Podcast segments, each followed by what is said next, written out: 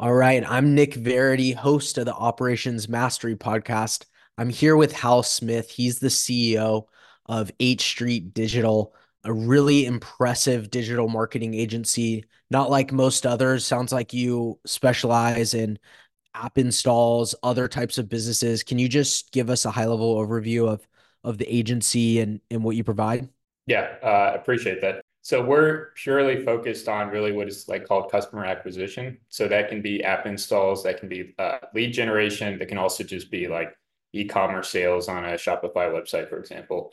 And then uh, specifically within that, uh, we focus on the digital advertising platforms. So you know, Meta ads, TikTok, and then also Google ads, and then some other complementary digital ad platforms, but mostly most of our spend kind of sits around there. And, and we're just really focused on how do we hit a target a customer acquisition cost consistently and then scale spend behind that.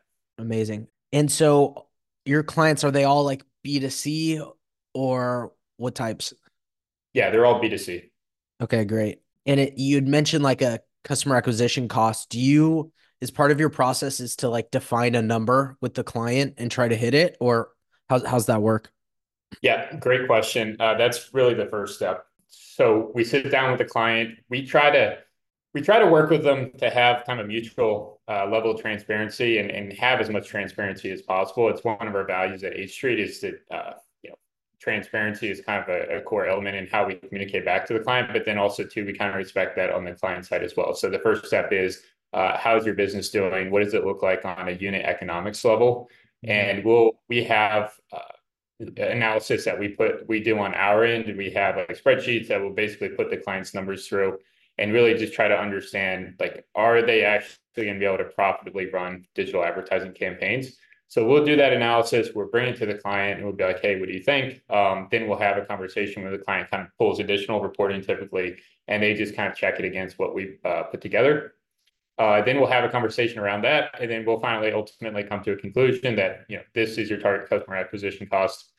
Then we'll try to then look at the different advertising platforms and the costs we generally see for each of them, as well as different conversion rates, and then try to find a specific like CAC, you know, customer acquisition cost for each of those ad platforms. We'll just put it in a document and be like, you know, this is our KPI now. And then that's how we, that's generally how the process works. And it really is if we don't define that at the very beginning, uh, it's not going to be a successful partnership. So we really, really want to make sure that's the first step, and we really clearly define that with the client. So, mm-hmm. so typically things like that, agencies don't start with offering; they figure that out over time with churn and things like that. When, I'm not sure when you started the agency, but how were you able to work through some of those early problems and you know pivot or maneuver your agency to where you are now? Like what do you think those turning points were? So generally like the growth of the agency itself? Yeah exactly. So i think i had the classic entrepreneur's story in starting an agency and i will reference the book the e-myth because that very clearly outlined my my journey but I had worked at performance advertising agencies before, and I was an early employee at a couple of them, and really, I believe, was a big part of the growth of those agencies. So I already understood from a very basic level of what it took to actually scale an agency. But I think the big misconception I had, and this is outlined in the E Myth, but I was very technically good at performance advertising, but I was not good at building a business. Mm-hmm. And that is a huge issue, which I feel like a lot of my peers also deal with. And so I started off, it was just me and a laptop, and I had a couple of clients uh, that came through just my network. And I was working across those clients. As I kind of built leverage within my own processes, I ended up hiring a couple of contractors to support me on it. Uh, and then, you know, was able to spend more time on kind of sales, brought in a couple more clients, converted some of those contractors to full time, and then it, it really just became a process of incrementally getting a new client, bringing in a couple new contractors. And then really after about a year, I converted those contracts over to, you know, full-time uh, help. And then, you know, I still have a decent amount of part-time contractors that are working with me, but it, it's just kind of a, it's like a stepping stone process. You get new business, you build out processes, you build efficiencies, uh, you have help to kind of support on that. Then you have, uh, I would say, some you know, amount of slack in the business, and you're like, okay, well, I could get more clients, or you know, and then once you get more clients, you're kind of stretched, and then you have to go get new people to help out with that, or you know, build out systems to make them more efficient. So, yeah, classic agency growth story, but um, you made it to a step most people don't, which is outlined in the E Myth, which is like uh, one man band, very good at what you do, but um, can't hire or delegate well. And it, it, sounds like you've you've crossed that chasm. So uh, I commend you for that. yeah, and I, I think the kind of key to that was experience I had with these other agencies I worked for, where I understood how to delegate well. And I mm. think that's a really important thing. It's a skill that you have to learn. And I, I think generally people have this idea, hey, I need, I'm overworked, I need help. I'll just hire somebody and they can take it over. And if you have that mentality, that person's going to create significantly more work for you. So you have to be extremely strategic and, and really how that person can help you. And so, you know, I don't know if we can kind of go down this rabbit hole. I can kind of give top top level like uh, explanation of my process around this, but generally, I I sit down and I, I time block uh, all my time for the past like three weeks into 30 minute increments. And then I really figure out like truly what am I working on?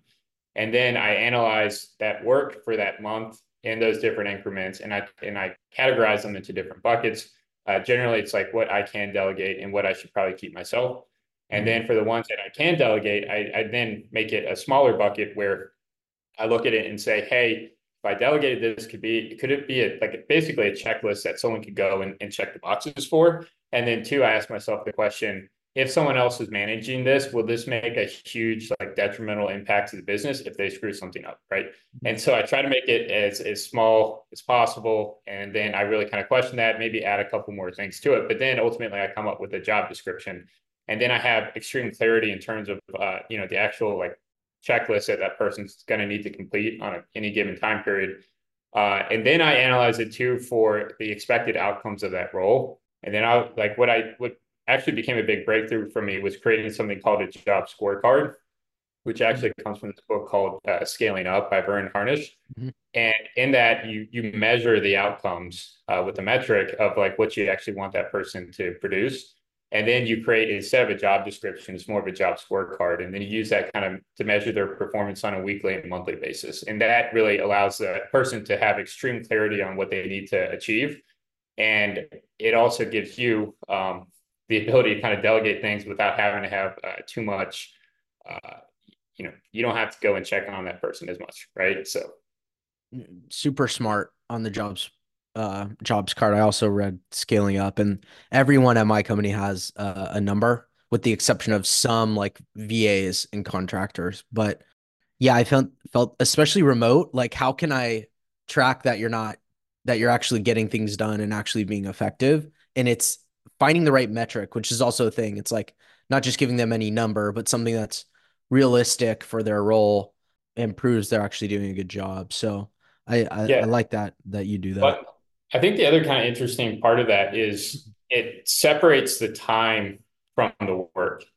Right? Yeah. And I think yeah. the challenge, especially in agencies, is people focus so much on time. Like there's time tracking. Um, right. There's also arbitrary time restrictions. Like you have to show up at nine, you have to leave at 6 mm-hmm. And I personally hated that when I worked at agencies before because I just figured out how to do things much more efficiently. So really it's just the outcome is all I care about. How do I measure that? And how do I make sure people are hitting that number on a weekly basis? If they're hitting it, I don't really care how they're spending their time. And that's like phenomenal in a remote work environment. So couldn't agree more. In in the book, the one thing he mentions being um effective, not efficient. Like basically, yeah. like are there people hitting their number? Uh, who cares how they how they did it for the most part? so um, yeah.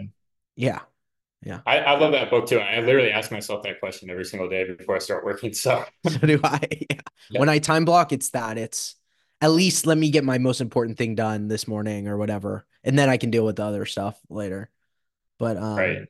yeah, I, I take the same approach, been really effective. What else have you learned in growing the agency? A lot of agencies struggle with acquiring clients and churn. Like how have you dealt with those? Yeah. So the big mental breakthrough I had about uh, acquiring clients and churn is basically analyze agency that did poorly. And I talked to a lot of different agency owners and I asked them what your biggest problems. And you know, the constant thing I heard was this concept of porpoising, which is like a dolphin, right? And and porpoising is you go up and down, you go up and down. It's basically you get a new client, hire a bunch of staff, lose a big client, fire a bunch of staff, mm-hmm. and the mm-hmm. agency just goes up and down and up yeah. and down. And so, you know, generally, I was the breakthrough I had was uh, reading about a lot of systems theory, mm-hmm. and I realized that a client acquisition process and really a client retention process is just a system, right? And they're kind of two ongoing systems that you have to manage and you have to manage them forever. Like they're evergreen and you have to consistently maintain both of those systems. So the idea is not, you know, I need new sales, I have a deficit, I need to go find a bunch of new clients, but it's instead like, how do I manage a sales pipeline consistently day in and day out? Mm-hmm. So I generally have a flow of work coming in and then on the retention side is how do I monitor our client uh, or relationship with clients on a consistent basis? And what things are we doing to maintain that relationship and build trust over a long period of time? So when, when I have those two kind of concepts, then it's what are the, you know, daily, weekly uh, processes or, or, you know, uh, tasks that we can be doing to maintain those processes. And then, you know, kind of going back to what we're talking about with job scorecards, it's what's the outcome we ultimately need and then what's the number to measure that? And then how do these processes kind of support that number right? And so the idea is just they're they're two evergreen systems that are consistently running and it's just you're maintaining them. And you have to be very focused on how you maintain them on a daily and weekly basis really. Yeah fantastic way of putting it with porpoising. I i the way i look at it is like a lot of companies are stuck in they'll literally go a whole lifetime of volatility. Like good yeah. months and bad months like forever. And that just sounds like a good way to lose all my hair.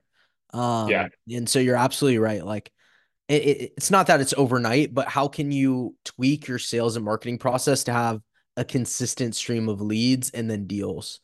Harder, easier said than done, but you have to have that for predictability in your agency. So you don't yeah. stress about payroll and all that stuff. And then after you get the client, then you also have the luxury of like, having new clients not to practice on but to fail a couple times at and and learn from your mistakes and tweak yeah. that customer success process over time. Um like we used to have a really long onboarding 4 weeks. Now it's 1 week. And like that took a long time but only because we had so many clients coming in. So i like that you think of them as two separate processes and you're very intentional about it. I i couldn't agree more.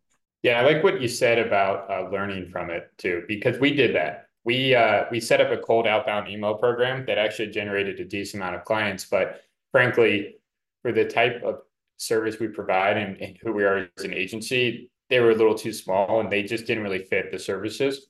So we ended up churning, I, I, like I would say, a decent amount last year. And it wasn't necessarily that we were getting fired, but we ultimately came to a conclusion with the client that we couldn't provide the best service for him. So we, yeah. you know, basically mutually decided to, to part ways. But on that, every single client where we had that situation happen, we we ran what we call an after action report, and then we analyzed uh, really like five different components of that engagement.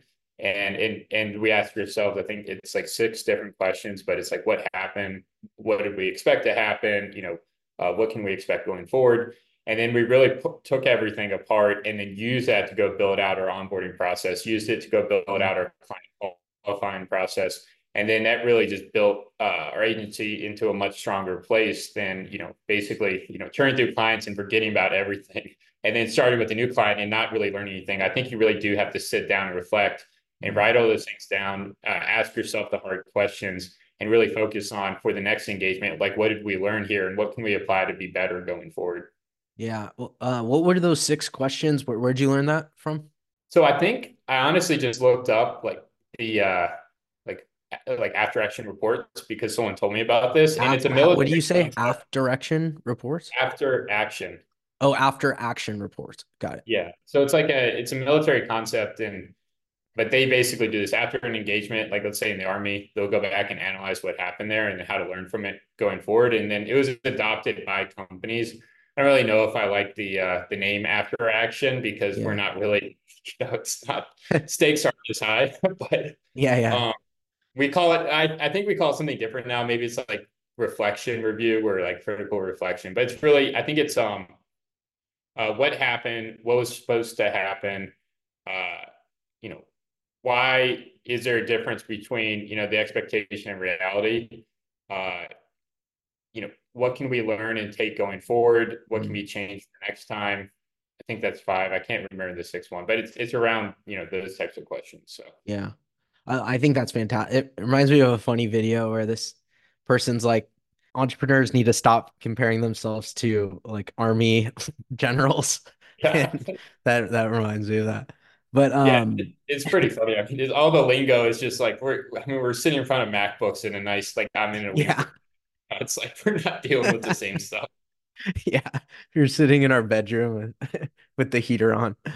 Um so Hal I have a question for you because sometimes like a deal doesn't close or a client churns and we ask them why and we sometimes we get a half-ass answer.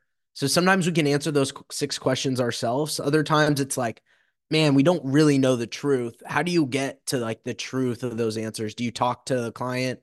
Is it obviously in the early days it's you talking to every client, but um yeah. Yeah. So uh, in the situations we've had where we parted ways, what I do is I tell them that we're going to send them the, let's say, critical review. Uh, Yeah. I, I told I, I told them we're going to send it, and we do it, and we take it as we try to be as objective as possible. So we, you know, in a way of saying that we take ownership of things, but we also do outline things that maybe that you know client partner could have helped out with as well. Uh, but we write it all up, and then we send it to them a week later uh, after the contract ends. Then with that, you know, sending it, I ask them, hey, can you hop on a call for 15, 20 minutes just to review this quickly? And uh, most of them have said yes. And then when I do that, what I I lead with our ownership of things. I'm like, we messed up here. We should have done this better. Uh, we should have foreseen like you know this event or whatever as part of our onboarding process. And I just try to own as much things as possible. And then on their end, oh, actually, before I go into that, uh, I ask them, you know, what they think about it. And then if they give me kind of a, a non-answer, like, oh, yes, but it's not really your fault, like whatever, I'm like, well, what do you think specifically about this thing? Right. And I kind of force them to really just, you know, answer a, a very specific question. And typically that opens things up. And they're like, well, maybe if you say that, then, well, this could have been a little bit better, or this could have been better. And then I, I get them to kind of, uh, you know, unload a little bit. And I try to just, you know, not give them any type of I would say like emotional reaction or try to stop them talking. I kind of just try to prod them along. I'm like, okay, that's super interesting. Well, you know, why do you think you said that? And I just keep asking questions Mhm. that kind of, you know, unwrap further what they're saying. Yeah.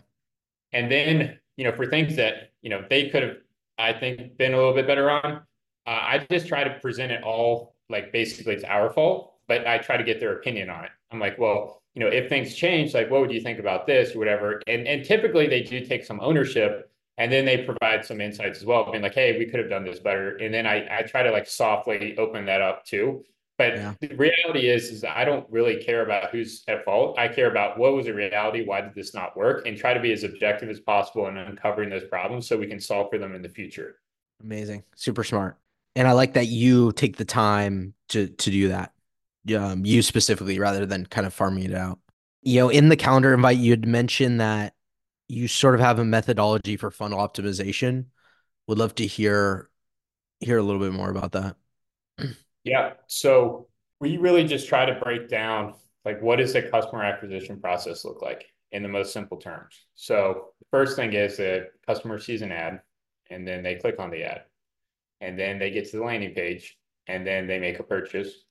And then after they made that purchase, uh, you know, the company, theoretically, the client should be reaching out to them again for like subsequent purchases or engagements, right? And so what we try to do is identify uh, all the different uh, variables that go into each of those steps. So for an ad, uh, we break apart ads. Like let's say for a video ad, for example, we look at um, what we call we split up video ads into four sections. So we have the hook, we have the agitation point, um, we have the benefit statement, we have the call to action. Within each of those, we're testing all these variables. So we're testing different hooks, testing different like benefit statements, call to actions, etc. Okay, and so that's like the first step. It's like basically the person seeing the ad, and then we go into the click. And so the click is more like, well, honestly, it's kind of the same components, but more importantly, like what the call to action is and like the sense of urgency that you're providing as well as like different, I call them like persuasion tactics. And so it's like, are you giving them a sense of social proof or authority, whatever's just going to drive that action more? Yeah. Uh, we try to insert that and test for those variables. Then once they hit the landing page, it's, you know, landing page speed, structure of the page, uh, like what types of testimonials do you have on the page? And we really try to like have an established framework for all the different variables that we test there. We test all that. And then once they make that purchase, you know, we're also, you know, want to go work with them on their email program or their text program to make sure that they're kind of maximizing lifetime value of that, that customer. But in each of those things, we have a like a set list of different variables and then within each of those variables, we have a set list of things we know are most likely to make an impact. And then typically, you know, when we sit down and start engaging with the client, we bubble up what we think, uh, which variables and then specifically which uh, like options within those variables can make the highest impact and go test for those first.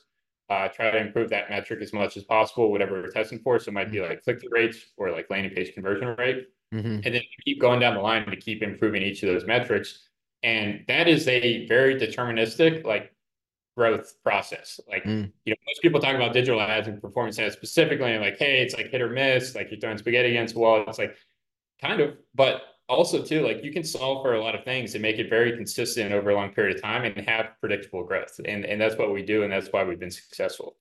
Wow. That's actually easier said than done, right? So it sounds like you're are you helping them tweak their landing page and going as far as to post sell, like upsells and stuff? So you're that's uh, so f- almost full funnel, really Yeah. full funnel. The clients come to you, do they have funnels established and you're tweaking them or are you building them from scratch sometimes? For the most part, they have them somewhat established. And and frankly, like most of our clients today and, and the ones we're working with, I'd say the ones we're prospecting for are pretty well established. So uh, they're generally like mid market, maybe a little bit lower, uh, like between lower and middle market. But generally, they have pretty established ways of doing things. They have funnels, they have pretty good landing pages. They've tested a decent amount of ads, they spent a decent amount of money. It's just they've hit some type of plateau. And then it's this more kind of like structured approach that we have uh, where it, it helps them kind of break through those plateaus. And that's where we've found success. But yes, generally, they've, they've already have a pretty good setup. It's just we're making it better. So Yeah, cool. So you you get into their they might use Shopify, they might use Unbounce. Like you get into all these things. yeah, yeah. Yeah. Nice. And you make the videos too. Yeah.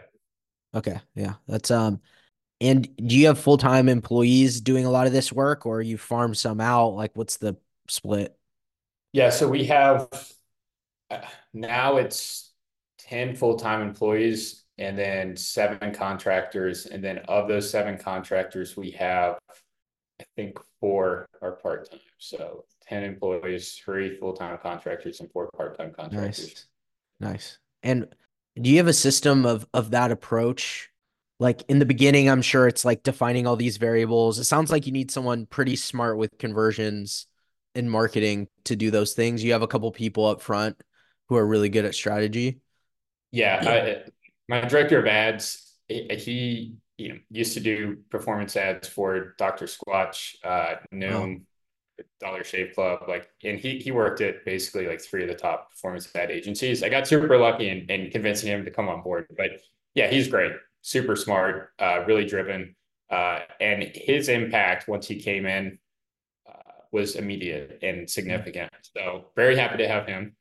Uh, my director of operations, she uh, worked at a very large solar company. I think she was managing like $20 million of, of marketing budget.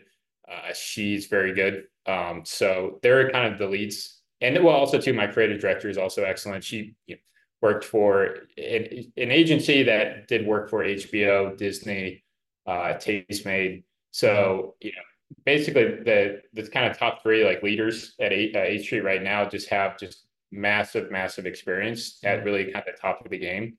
Yeah. So it's been great for us because we've taken clients who um, previously have been working with pretty bad agencies, frankly, and people who just really didn't know what they're doing. And then we get to step in and then kind of take our collective experience and apply it here. And it's made a huge impact. So yeah, and I rely on those people a massive amount. you know? Yeah, I imagine. I mean, this too, but it's there's only so much you can do yourself, and most yeah. of the growth I'd say is bringing those people in. So, and in in terms of technology, like, do you use a big project management tool or or what? Yeah, so most project management happens on Asana. Okay. And then most day-to-day communication happens on Slack. Uh, most like creative, well, creative, the creative team have their own set of tools. And and frankly, I don't know creative that well, so I just kind of rely on them to kind of manage it. But they uh yeah, they have a couple different tools they have for like video storage and, and editing and things like that. Uh, and then, you know, we have, you know, Dropbox, Google Drive for folders and things like that. But generally the whole business is on Asana and Slack. Nice. Amazing. Um, do you have any other last tips you have for for anyone building a business or an agency before before we jump here? Yeah, so I think the the most important thing is think of it as a system and and it, like a, a I would say a system and then supporting subsystems. And then within those supporting subsystems are like processes. And then every time you're you're building a system or thinking about the business, you should just think, what is the outcome that this is supposed to produce? And then what, how do I measure that outcome? And then like, what are the processes that get me to that number? Right. Mm-hmm. And then if you go just think as simply as that, like it all becomes very clear to you.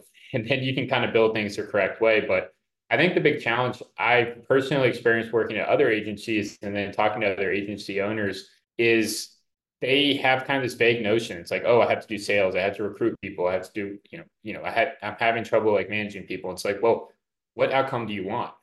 Mm-hmm. And then they can't really explain it clearly. And then it's like, okay, well, and then it's like, how do you measure that? And it's really, really hard for people to just measure something and, and pick yeah. a number.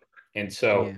uh, I think if you just simplify it to that and then work from there, uh, it, it just, it, for me, it just made everything significantly clearer and like much easier to kind of operate on. So, yeah. Well, the saying is like what you measure get, you know, improves. It just gets better if, if you yeah. measure it and care about it for long enough. For um, sure. So I love it. I think processes and systems are dramatically underrated in, in businesses. They just, they think it's all in their head or they already know what to do, but they've never written it down and delegated it to someone. And, and they wonder why things are going wrong or someone forgot a step. Um, well, yeah, just on that, it's like that's a crazy thing too. Is with delegating something or you know having someone else you know accomplish a task for you you have to tell them what the outcome needs to be yeah. if they don't that is like if you go immediately and go to the steps and be like hey do x y and z and then a b c uh, they don't they're gonna be like okay i'm gonna do the steps but if you don't make that outcome very clear it's like this is what i want you to accomplish it's gonna be very hard to do it well yeah absolutely. and and and um if you give them a reason why they actually are more motivated to do it or else yeah. they're like, why is he having me do this? Yeah. Yeah. like who yeah. So awesome stuff today. Hal, really impressed by this interview. And I know your agency will continue to grow and especially with the talent you have on board. So so props to you to you guys. Awesome. Awesome. Well, appreciate it. And thanks for having me. Yeah, of course.